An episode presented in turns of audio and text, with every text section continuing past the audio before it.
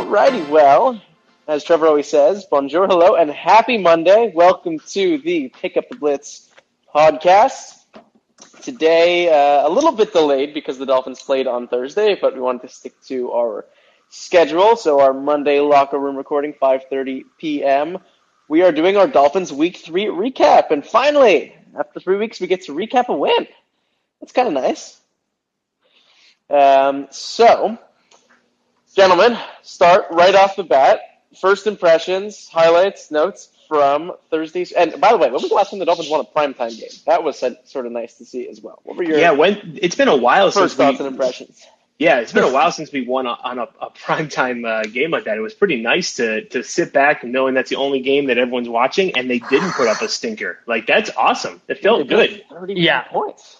It's, you know what, truthfully, the first thing that jumps out to me in terms of first notes and impressions is we were talking a lot about earlier last week that it might be Tua time sooner than we thought. And I don't think, at least for the next couple of weeks, that that's going to ring true, given the performance on Thursday. I mean, Fitzpatrick looked great, dare I say it, especially in prime time. So I have sort of mixed feelings. On the one hand, I was sort of looking forward to seeing what Tua could do earlier in the season. And yet, on the other hand, as I was articulating last week, I mean, if Fitzpatrick is playing well, you know, we keep him in. And he certainly showed that he can, you know, keep that starting quarterback position for at least a couple of weeks. Yeah, I completely agree. I think, which is another one of my phrases that I like to use. I'm going to see how quickly I can get through all of my catchphrases in this episode. But Fitzpatrick, I got a phone call. Did you say I completely agree with you? That's my hope. Yeah, is that what I missed? Sure. Of course Excellent. I did. Of course I did. A couple weeks ago when we talked about, or when we broke down the Pats Miami game, I was trying my best to defend Ryan Fitzpatrick, saying that a lot of what we saw wasn't totally his fault. And I think these last 2 weeks I don't think Fitzpatrick is going to light the world on fire every time he goes out there. He's just not that type of quarterback. But I think that you can get a competitive football game out of him, generally speaking. He will put up a stinker here and there, but generally speaking. And I think what we've seen these last 2 weeks is basically him saying, it's not my time yet. I'm not going to be benched yet. I need to go out and need to perform. I know we got this young guy in the wings, but I'm going to keep fighting until I'm forced to surrender this starting gig. So I've been impressed with Fitzpatrick all season, including that 3-interception dud against the Patriots. And I mean, I was looking at some PFF stuff before we hopped on the air here, and he was perfect under pressure on Thursday night. Perfect. He every time that they got pressure on him, he threw the ball and completed it. That's incredible, you know, and he did it with his legs. He didn't put up gaudy passing numbers. He just ran that offense perfectly, and they got a big win out of it. Yeah, and, you know, critics will point to the fact that the Dolphins faced what was significantly less competition on the defensive side of the ball.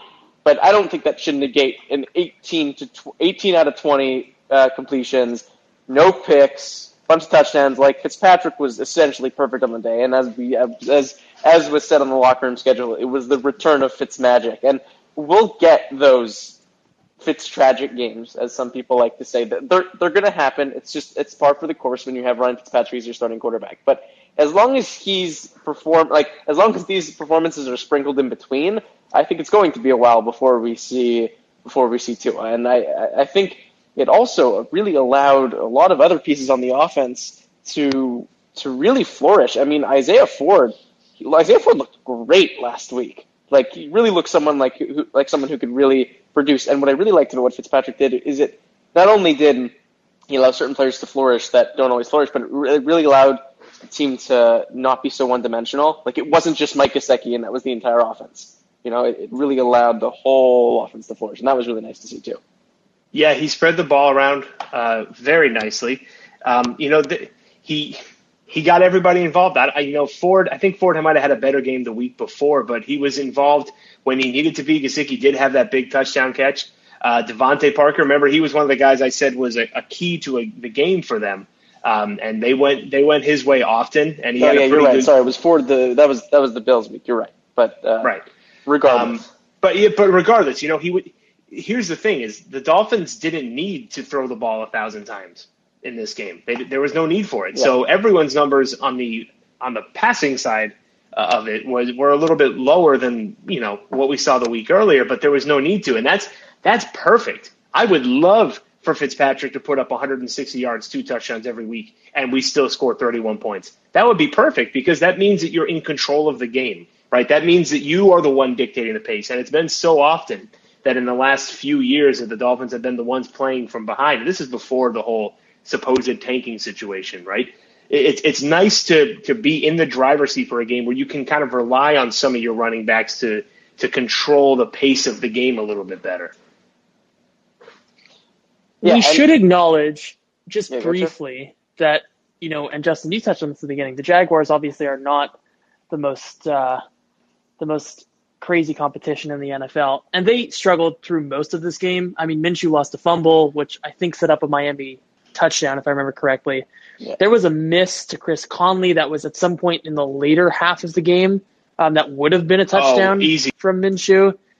He threw an interception late in the game. Like they did not seem like they were in sync. And I know, you know, we're talking about how the Dolphins played well, but I think we should just acknowledge that in addition to a hotter start and Fitzpatrick playing well, the Jaguars looked pretty hapless for most of this game. The only bright spot really were the 2 rushing touchdowns by their undrafted rookie running back. But other than that, Minshew looked okay, but those mistakes were, you know, incredibly costly against a Miami team that is not always effective, but was able to get up early in this game. But credit for, I think a lot of the credit, or at least some of the credit for the Jaguars miscue should go to Brian Flores taking 2 weeks of really atrocious defense and adjusting it such that they were able to cause some Jaguars miscues. I mean, Gardner Minshew was under a lot more pressure in this game than either Josh Allen or Cam Newton were in weeks prior. And on top of that, the defensive backfield, while again facing not quite as talented an offense, but the defensive backfield played a lot better, and it wasn't just that they were playing a less talented team, because you saw tangible adjustments that were made that had the defense look completely different than it had in weeks prior. So against the Bills, the Dolphins asked Xavier Howard and Noah Igbinoghene to pretty much one-on-one cover John Brennan and Stephon Diggs. Now, John Brennan and Stephon Diggs are talented receivers, but against the Jaguars, the Dolphins played a lot more off coverage, a lot more soft coverage. They were not asking their 2 corners, one of which is a rookie who played no training camp, to cover guys completely one-on-one. There was safety help. There were guys moving around. There were a lot of adjustments made that made this defense look a lot different, and that will be very important when the Dolphins are facing more talented offenses as well. But there's still, and I don't know if we want to jump into it, you know, because we're talking about great things. But I watched. That defense was nowhere near what it needs to be in order to be a truly competitive defense in this league. You know, James Robinson had an incredible game, both on the ground. Well, on the ground he was okay, but through the air, you know, he had a bunch of catches. They were not perfect. And there's still that problem of the pass rush. Gardner Minshew, for all the mistakes that he made, he had a lot of time to throw the ball. And that's going to be a problem when you get a guy who's a little bit more accurate, when you have to play against somebody else. When you play against Patrick Mahomes in a few weeks or Russell Wilson on Sunday, you know, that's going to be problematic. This pass rush needs to figure itself out, or Flores needs to figure something out, because you can't do it. You can't stop Russell Wilson with 2 sacks in 3 weeks, you know. You got to see that improve a little bit.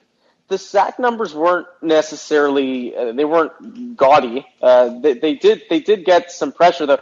You know, it's funny. A lot of coaches will talk about this when reporters are asking why the sack numbers aren't there. It's not always just about the sack. It's not necessarily about the quarterback's knee sitting. I'm not saying that it's only sacks. It didn't look like there was enough consistent pressure on Minshew. Yes, there were some, and Kyle Van Noy had a great game and has been one of the most effective linebackers in putting pressure on quarterbacks, even though he has no sacks. But there seems like there's too many times in these first 3 weeks that this opposing quarterbacks have all day to throw the ball.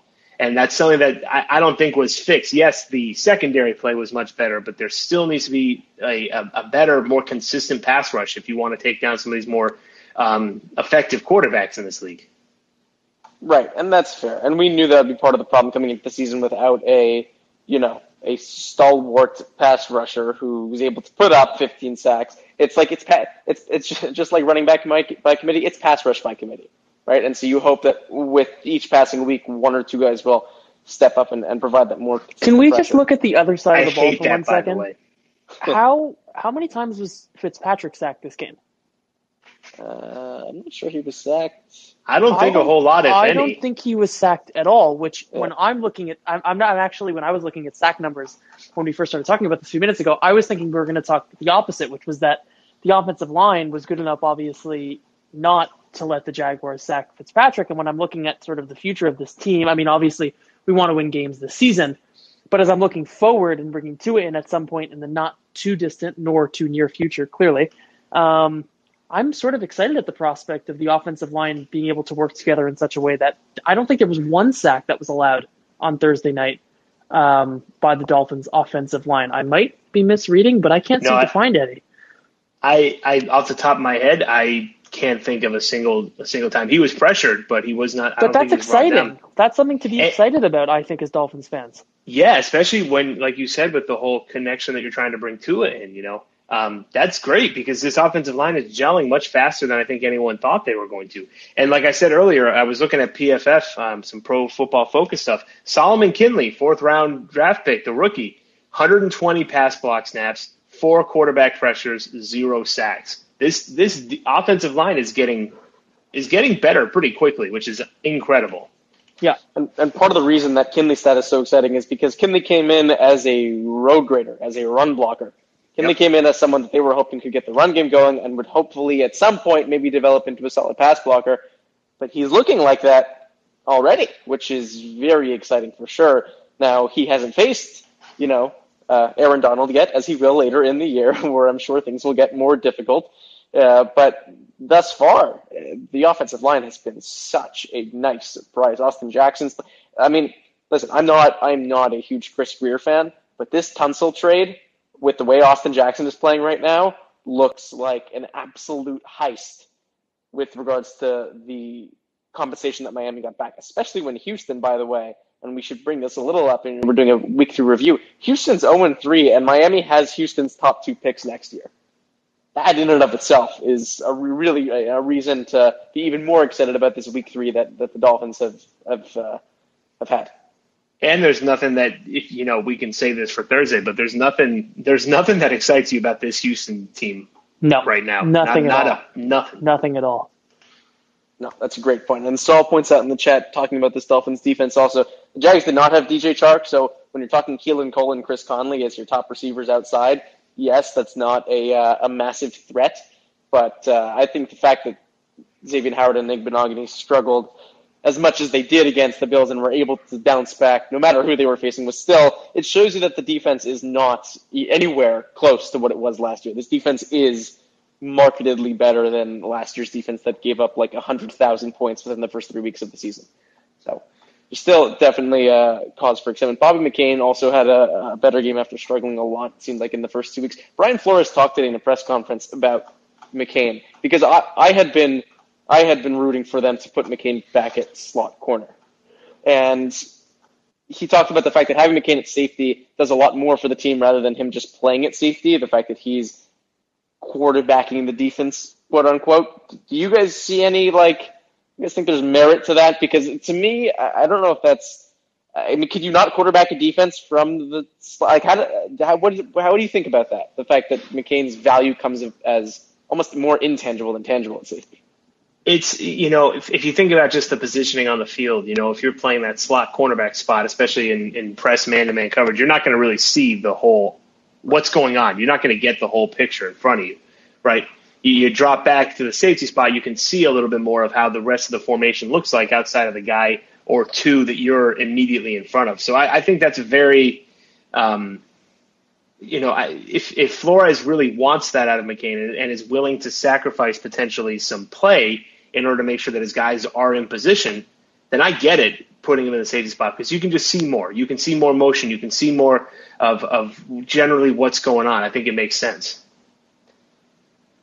Right. Yeah, no, and there's some merit to that. I know it's It's funny because you often see that it's linebackers, middle linebackers who are quote unquote quarterbacking the defense. The fact that the Dolphins have their safety doing that shows that they definitely trust McCain quite a bit as the really leader of the entire defense. One of the most veteran players on such a young team and young secondary. So they definitely have a lot of trust in him in general. What else? What else did you guys see out of Week 3 that's worth mentioning, worth discussing as we look forward to what's going to be a much more difficult Week 4 matchup? Jordan Howard is going to have 12 touchdowns this season, but he's also going to only have. He's going to average like a yard a carry. It's ridiculous. I am so disappointed in both him and Matt Breida. I thought that they were going to come into this team where there was no clear, established number one guy at the running back spot. And 3 weeks in a row, neither of them have impressed me in just about any way. But so Saul in the chat asks us, do we have any more clarity on the running backs? Nick, I'm so glad we're talking about this because the expectations couldn't have, relative to what we've seen, the expectations couldn't have been higher and the performance could not be lower through these 3 weeks. It's fascinating. I'm a little bit confused as to who, my thought was that somebody, because there are a lot of teams in the NFL that sort of have running back by committee. You see that often when there isn't a marquee guy behind the quarterback. But nobody seems to really be, I'm not sure who's going to take that number one spot given the expectations we had coming into the season. Well, it looks like Gaskin has the number one spot. Right, which is the most surprising. If you had said in the beginning of the year, who would it have been? I mean, my guess is that it wouldn't have been Gaskin, would it? No, I was definitely leaning more Kalen Ballage than Gaskin. So the to dig at Justin there for a second. You make the Ballage comparison, and I've seen the Ballage comparison not for Breida because Breida's been productive when he's had the ball, but for the most part, but for Howard. Now the one I guess. Not excuse, but excuse is the word, I think, maybe the word that fits best, that you can give Howard and even Breida, though, again, Breida's been mostly productive when he's touched the ball, is that Gaskin currently has played 134 snaps. Breida has played 41, and Jordan Howard has played 21. And with each passing game, Gaskin has played more, and the other two have played less. Now, when you're a running back, and we've heard countless running backs discuss this in press conferences and to the media and the like, it's very difficult to get going, so to speak, when you're getting two carries because it's very difficult to find a rhythm. It's very difficult to, get in the game and stay warm. You're coming off the sideline totally cold, expected to run for one play and then come back out. So the fact that Gaskin has played well, I think, is great. I think it's very disappointing considering the contract and the draft capital that was given to acquire Howard and Breida, and that's maybe more on the front office. Maybe a little bit on the coaching staff, but I'm not so sure how much of it. I mean, when Howard is brought in on a 4th and 1 and then on a goal line situation, they know we're running the ball, so he's not going to get more than 1 or 2 yards, and he can't get more than 1 or 2 yards when he's at the goal line because there's nowhere else to go. So while I'm a little disappointed in the overall production, I'm not sure how much of it is Howard's fault, and then maybe to a lesser extent Breida's fault. But you have to earn playing time for sure, right? For sure. And I'm not talking about in-game performances. I'm talking about practice field stuff.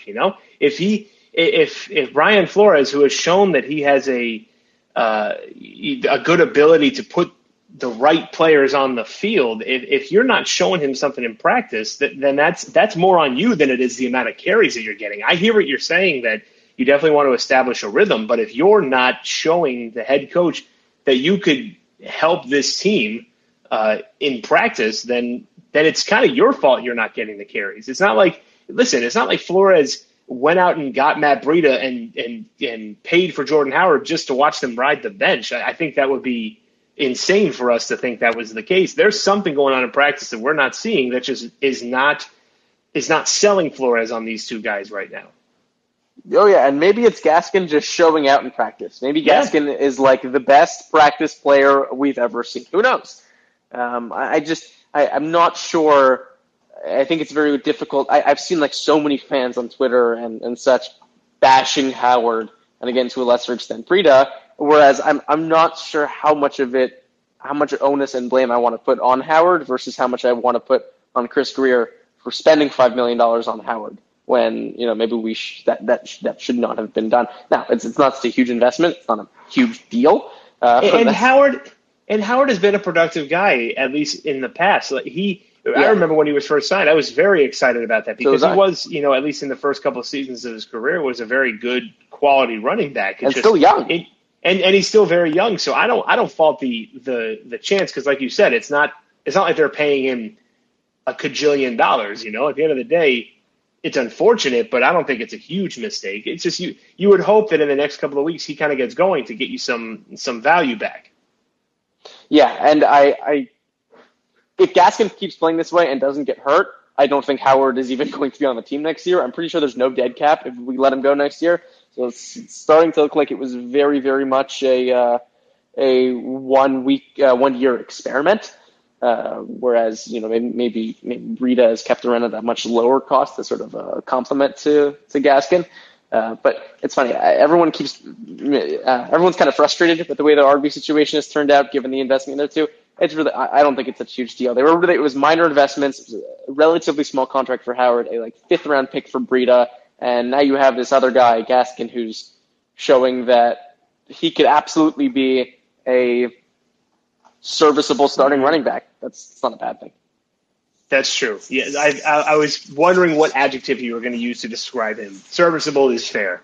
Yeah, it's surprising and disappointing in terms of expectations of the other two guys, but in terms of the actual result on the field with Gaskin playing decently and with, as Justin, we were just saying, sort of the lack of ramifications beyond this season in terms of dead cap, doesn't seem like it really matters, other than being a little disappointed with what's manifested as beyond mediocre. Jordan Howard has 16 attempts for 12 yards and 3 touchdowns. That must be unheard of inefficiency over 3 games. I mean, I certainly can't remember the last time. That's incredible.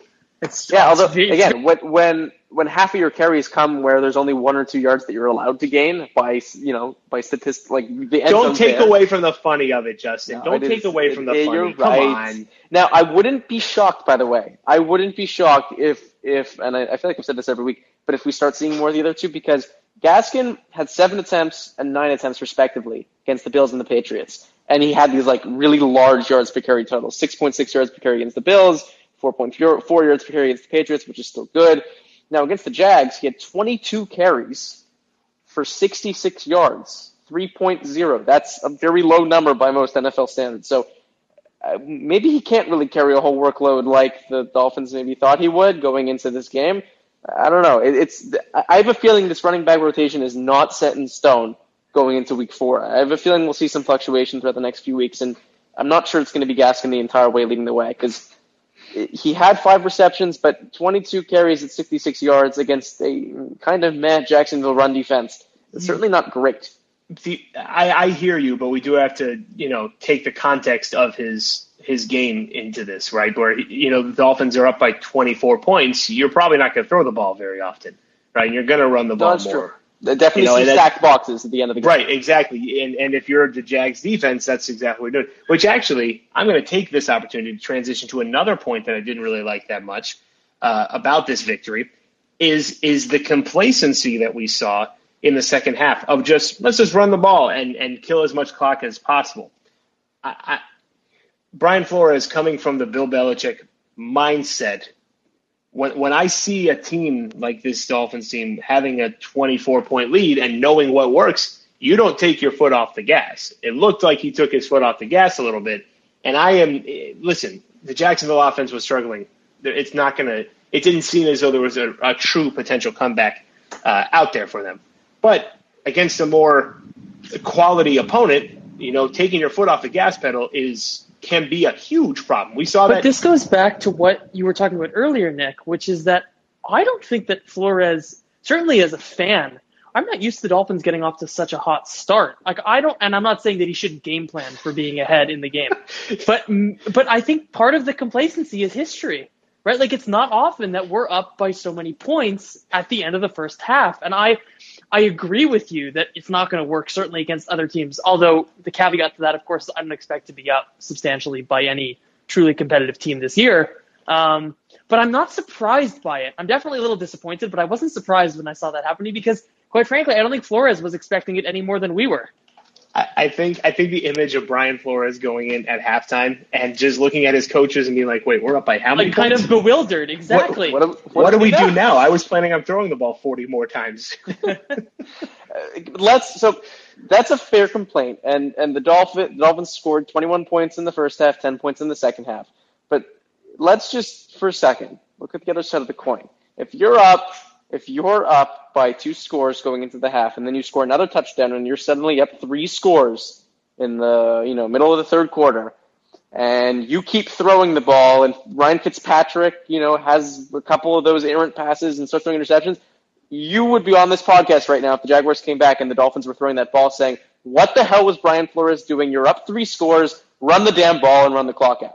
If the Jags had come back that way, right? So there's always that sort of grass is green on the other side of the coin kind of argument, right? Like if that had happened, of course. But it just seems that the Dolphins for the last 10 years have just, when they're leading by whatever they're leading by, whether it's a touchdown, 3 points, 21 points, whatever it might be, there's just a complacency that kind of just falls over the team. And when you watch some of these good, like the Kansas City Chiefs, they're going to throw the ball every chance that they get, whether they're up by 40 or not, and yes, they have a different quarterback behind their offensive line. And I get that.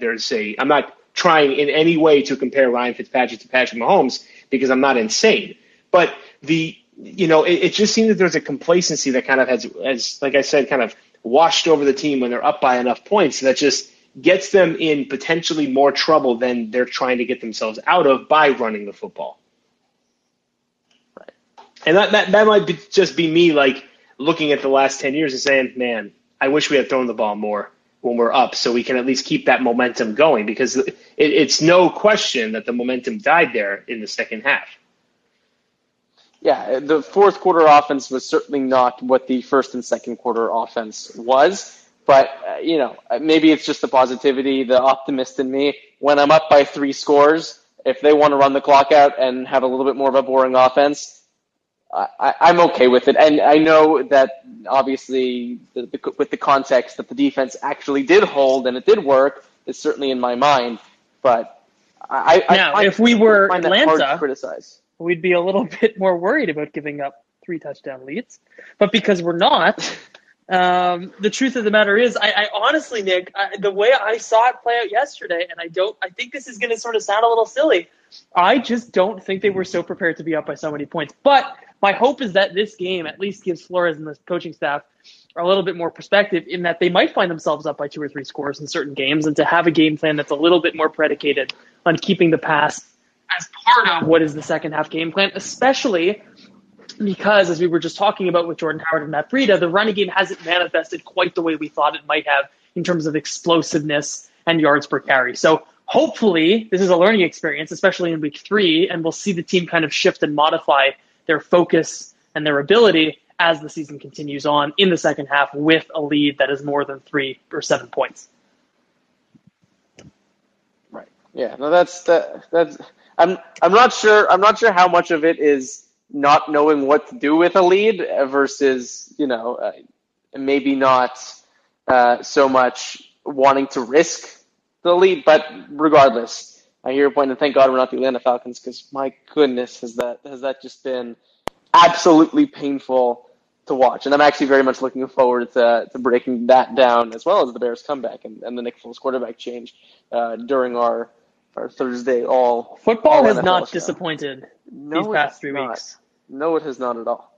No, it has not at all. Actually, I think this is some of the most entertaining football, at least entertaining beginnings to the season, with a lot of crazy storylines that we've seen in quite a while. And maybe some of it is just, the thirst for football that so many of us had going into the season with very few sports over the course of the summer. But no, it's definitely not disappointing. So I know we're going to go into a bit of the actual, looking towards next week's matchup when we do our Friday Dolphins Week 4 preview. But just a little, based on what you saw last week and what the Seahawks have been doing, which is just absolutely tearing apart every opponent they've seen, what are you hoping to see for the Dolphins now, coming off of that big win in the Seattle game? Because I'm almost hesitant to hope for a win, because the Seahawks have just to use one of the SAT words, eviscerated every single opponent they've come in contact with. What are you hoping to see in that, in this, coming off this win? And Justin's just asking one of us to ask what his SAT score was, right, Justin? We know that's your trick. There was no ask. It was an ACT, by the way. Oh, excuse. Oh, see, there it is. So I would like to see the Dolphins. Obviously, I'd like to see a win, but watching how Seattle, like you said, eviscerated their opponents that they've played over the last few weeks, I don't see that as completely likely, although it's not outside of the realm of possibility any given Sunday, right? What I would like to see is keeping the game close, and I would like to see a continued success from the offense, right? So even if your defense is still working through some growing pains, as if the offense can show that they can still continue to build on the two successful weeks that they've had, I think that you could walk away from that, even if you lose, right, and you're sitting at 1-3, I think you can walk away from that and say, okay, we just ran into a juggernaut. We still should be able to string together a couple more wins here and keep our season alive. Yeah, I just want a competitive game. And I want to see, most of all, because I'm not expecting a win here, I'd like to see a similar start to this past week. And I know that that's unlikely, but I think as fans, we've all been thirsting for the Dolphins to be able to start the game not with a 3-and-out or 2 first downs and then punting the ball, as we've gotten so accustomed to over the last decade. I would just like to see that same kind of fire coming out of the gate, even if it doesn't result in a win or even a particularly competitive game. I would just like to see sort of that same veracity, to use another SAT word, and fire from the Dolphins. Yeah, and you know what? That, to be honest, that's a very fair expectation, because the Seahawks, by the way, by more than 30 yards, have the worst yardage defense in the NFL. And yes, they've scored a bajillion points and put a billion offensive yards of their own, and that's why they're 3-0, and teams have been chasing, and that's why teams are able to put up some garbage time yards and points on the Seahawks, but they are dead last in yards allowed by a significant margin. And so I do not think that it's unfair to expect a strong offensive performance from Miami, because you do not come in dead last in a yardage category, no matter what other factors are in play. You know, the Seahawks defense is in trouble. And Jamal Adams just got hurt. Jordan Brooks, their first-round pick, just got hurt. This Seahawks defense is hurting. And so the Dolphins certainly should be able to at least continue their offensive progression that they, really showed in Jacksonville. If this turns out to be a shootout, I think I'm going to lose my mind. Because if the Dolphins can keep up with that high-powered Seahawks offense, then that just says that Changeli, even though he hasn't coached in a while, definitely has been keeping up with what's going on and knows how to coach this team. So it would be incredible if they can keep it close. Can you imagine Fitzpatrick trying to keep up in a 1-to-1 shootout with Russell Wilson? It might be a little offside. Something tells me. Yeah, something tells me it's not going to happen, but it would be fun to watch. We'll talk about this on Thursday, but talk about how Russell Wilson has been playing these first 3 weeks. My God, it's just craziness. And that's I think the concern, because he's gonna carve it, especially if we see the defense that we saw against Buffalo. He's gonna carve him up. Oh yeah. In the secondary. Oh yeah. Yeah, let's be real. No matter how many adjustments Brian Flores makes, Russell Wilson playing this hot is going to be completing far more passes for far more yards and far more scores than Gardner Minshew completed against Igbinoghene and Xavier Howard. It's gonna be a high-scoring game on Seattle's end, I think, without a doubt. And no matter how much optimism I have, I don't think I could count on Brian Flores' defense to clamp down this Russell Wilson offense right now. It's really just going to be a matter of whether or not Changeli can whip something keep up, and whether Ryan Fitzpatrick is somehow able to keep up. There's one more note on Fitzpatrick, and I forgot to bring this up when we were talking before. Ryan Fitzpatrick, and it was more evident in this game, and I think, than any other game I've seen of him, his teammates absolutely love playing with and around him. And I know we've discussed it before, and I don't mean to sort of to harp on it too much, but did you guys watch the Bengals Eagles game, or any of it? I'm sorry if you did, because it was an awful game, but did you happen to see any of it? I did not. Bits and pieces. Okay, so in the fourth quarter, the Eagles are down by 7. Carson Wentz is driving. And at the last second score, Carson Wentz runs from about the 7-yard line, dives into the end zone like Superman, superhero type score, and ties up the game for the Eagles to bring the Bengals to overtime. Obviously, it ended in a tie. But this score was like that vintage Carson Wentz we haven't seen in a very long time. It was very impressive, and I thought it would have hyped the whole team up. Guys sort of just came around and gave him a high five, maybe a little pat on the back, pat on the head, because it doesn't seem like guys enjoy playing with Carson Wentz. But when Ryan Fitzpatrick runs into the end zone, even after the game is a long put away, the guys are just ecstatic. They freak out. Like, they are so excited for Ryan Fitzpatrick. They love him. And it's really, I mean, it's really fun to see. It's fun to see Dolphins players having so much fun playing football, because that's been missing also a lot from Miami football. For a long time, since the days of the dreaded Gase. Guys really do seem to love playing for Flores and for Fitzpatrick and in Miami, which is really, really nice to see. And definitely not so much for Adam Gase up in Europe. By the way, I saw an odds list of coaches most likely to be fired. Dan Quinn was ahead of Adam Gase of next head coach. Did you guys see there was just an article, I was waiting to bring this up, that came out, I think it was on Bleacher Report, that if they lose to the Broncos, Gase will be fired. I saw that. I saw that as well. That they're examining. Not that we're calling for anyone's job, and we don't want to see anybody get fired. But my God, have they been atrocious? No, I was on Locker Room last night calling for his job because Jet fans deserve better. Yeah, they really do. Do you think that it's more? Do you think it's more likely for Gase to go first than Quinn? Because Quinn was odds-on favorite. I think it was plus 150, and then Gase was plus 300. Gase was second, which surprised me because I think Quinn has more. I think there's more, even though the Falcons have blown these games in historic fashion. I just think there's more negativity around Adam Gase that would just, it's kind of like one of those things where if you can feel the negativity when you walk into your office, you want to get rid of that as quickly as possible. And I feel like that's the case here. Yeah, part of it might be, if Quinn was in New York and was losing games the way he is right now with Atlanta, I think it'd be worse. You hit the nail on the head. That's exactly right. Yep. It's 100%. 100% why? Because given what's been going on and the way they've been losing games, it would be so much worse, both from the media, and I think he'd already be gone. But Nick also said this perfectly. Adam Gase has been a menace on and off the field. Dan Quinn, and not in a good way. No, in the worst of ways. Dan Quinn obviously has had some historic blown leads, as we said, but I haven't heard much, if anything, about off the field locker room type issues, whereas Adam Gase is just sort of universally disliked, even in his own locker room. So, and I don't mean to totally switch sports on us real quick, but talking about coaches, Doc Rivers was just fired for the Clippers. Was he fired or did he step down? Because it was unclear last I looked. He is out. He's out. He's gone. He is out. Really fascinating.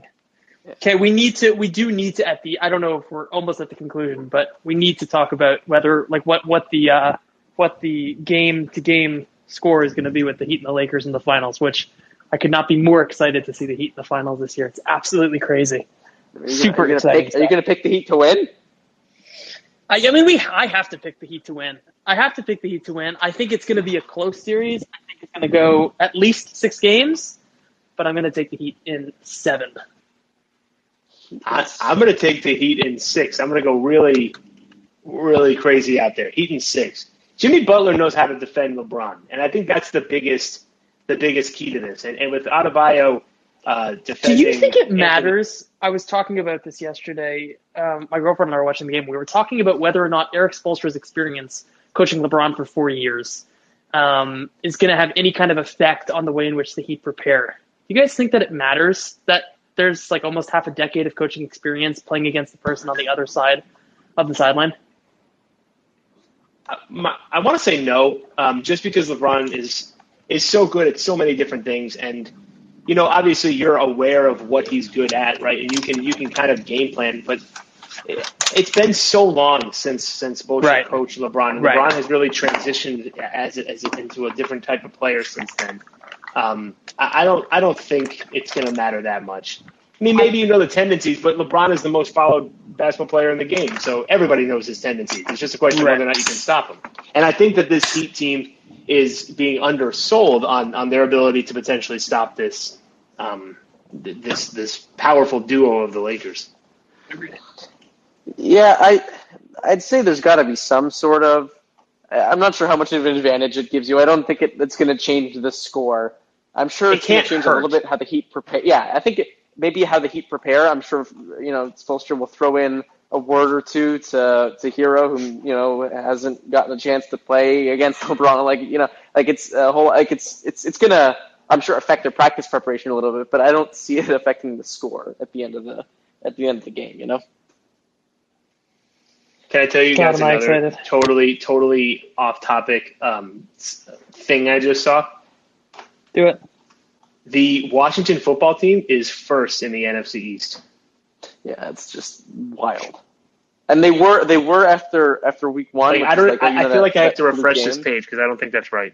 But the fact that it's still 3 weeks in and they are everyone was saying that AFC East was the worst division in football going into the year. It is 100%, without a doubt, no questions asked, the NFC East, despite the fact that the Jets are in the AFC East. When you get a chance, look at the numbers for that division. It's bad. And the really Cowboys' offense is the only impressive unit, maybe outside of the Washington football team's front seven. The Cowboys' offense is the only unit that has been somewhat impressive, and they've been very impressive, but the only unit that's been impressive of all four of those teams.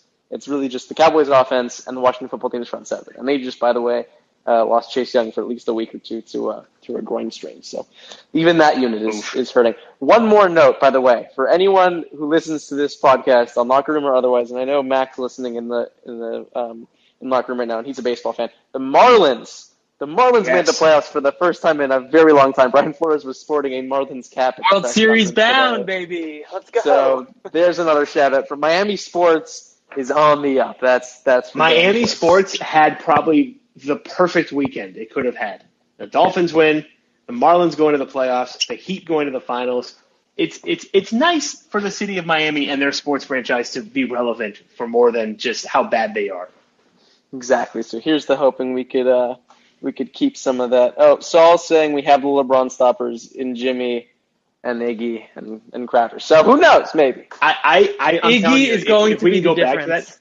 Iggy is going. No, I think Crowder is. I think Saul said it perfectly. I think Crowder is. I think if Jay Crowder can start hitting his shots, which he really struggled with in the last couple of games there, he's going to be a difference maker on the team because they're going to stop Jimmy. They're going to try and stop Jimmy. They're going to try and stop Bam. They're going to try and stop Dragic. If Crowder can get going and play quality defense, he's going to be an X factor in this series. I have to say though, like on this sort of ending note, the prospects for Miami sports with Tua waiting in the wings. With the Heat, whether they win or not this year, with the young core they have, with the Marlins now apparently in the playoffs, I don't think the prospects have ever been brighter for Miami sports. As Saul points out in the chat, the Miami Hurricanes, a great game this weekend against FSU. Yes. Right when I graduate. King bringing the Canes up to some relevancy as well, top 10 in the rankings. So Miami sports, all in all, very, very exciting. Finally, it's been a very, very rough few years. Yeah. Yeah, it's definitely a fun time to be a Miami sports fan. Well, is there anything else you want to throw in before we wrap up here? No. Marlins start their playoff series on Wednesday, correct? Yeah. Wait, don't the Heat also play on Wednesday? No. They play on Wednesday at 9 p.m. At 9 p.m. Oh my goodness. Which is ridiculous because it's who plays at 9 p.m. The finals are at 9 in Orlando, which I really don't understand. But whatever. I guess you got to get those Lakers fans to be able to get home from work to watch the game, I guess. I guess I'm going to have to call in sick the next few days. Yeah, the Marlins do play on Wednesday at 2 p.m., so there's a nice play. If you wanted to get both games in, you can – wow, baseball at 2 – okay. All right, well, if you want to get both games in, you should be able to do that given those time slots. But, guys – I think that's all we got. I think we'll wrap up on that note, on that positive note. Guys, everyone on Locker Room, thank you so much for jumping on and listening to our Dolphins Week 3 recap. I know, again, a little bit delayed since the Dolphins played on Thursday, but glad we got to get this episode in. As always, Locker Room 3 times a week live. We'll be on again on Thursday at 6:30 p.m. to do our All-NFL show to preview Week 4. Maybe talk a little bit of what happened in Week 3, definitely some wild games. And then on Friday, we'll be having our Dolphins preview to go in-depth more about the matchups we'll be seeing in that Dolphins-Seahawks game. So, once again, thanks for jumping on. Thanks for listening. And we'll be speaking at you soon. Thanks, everybody. Thanks, Dan.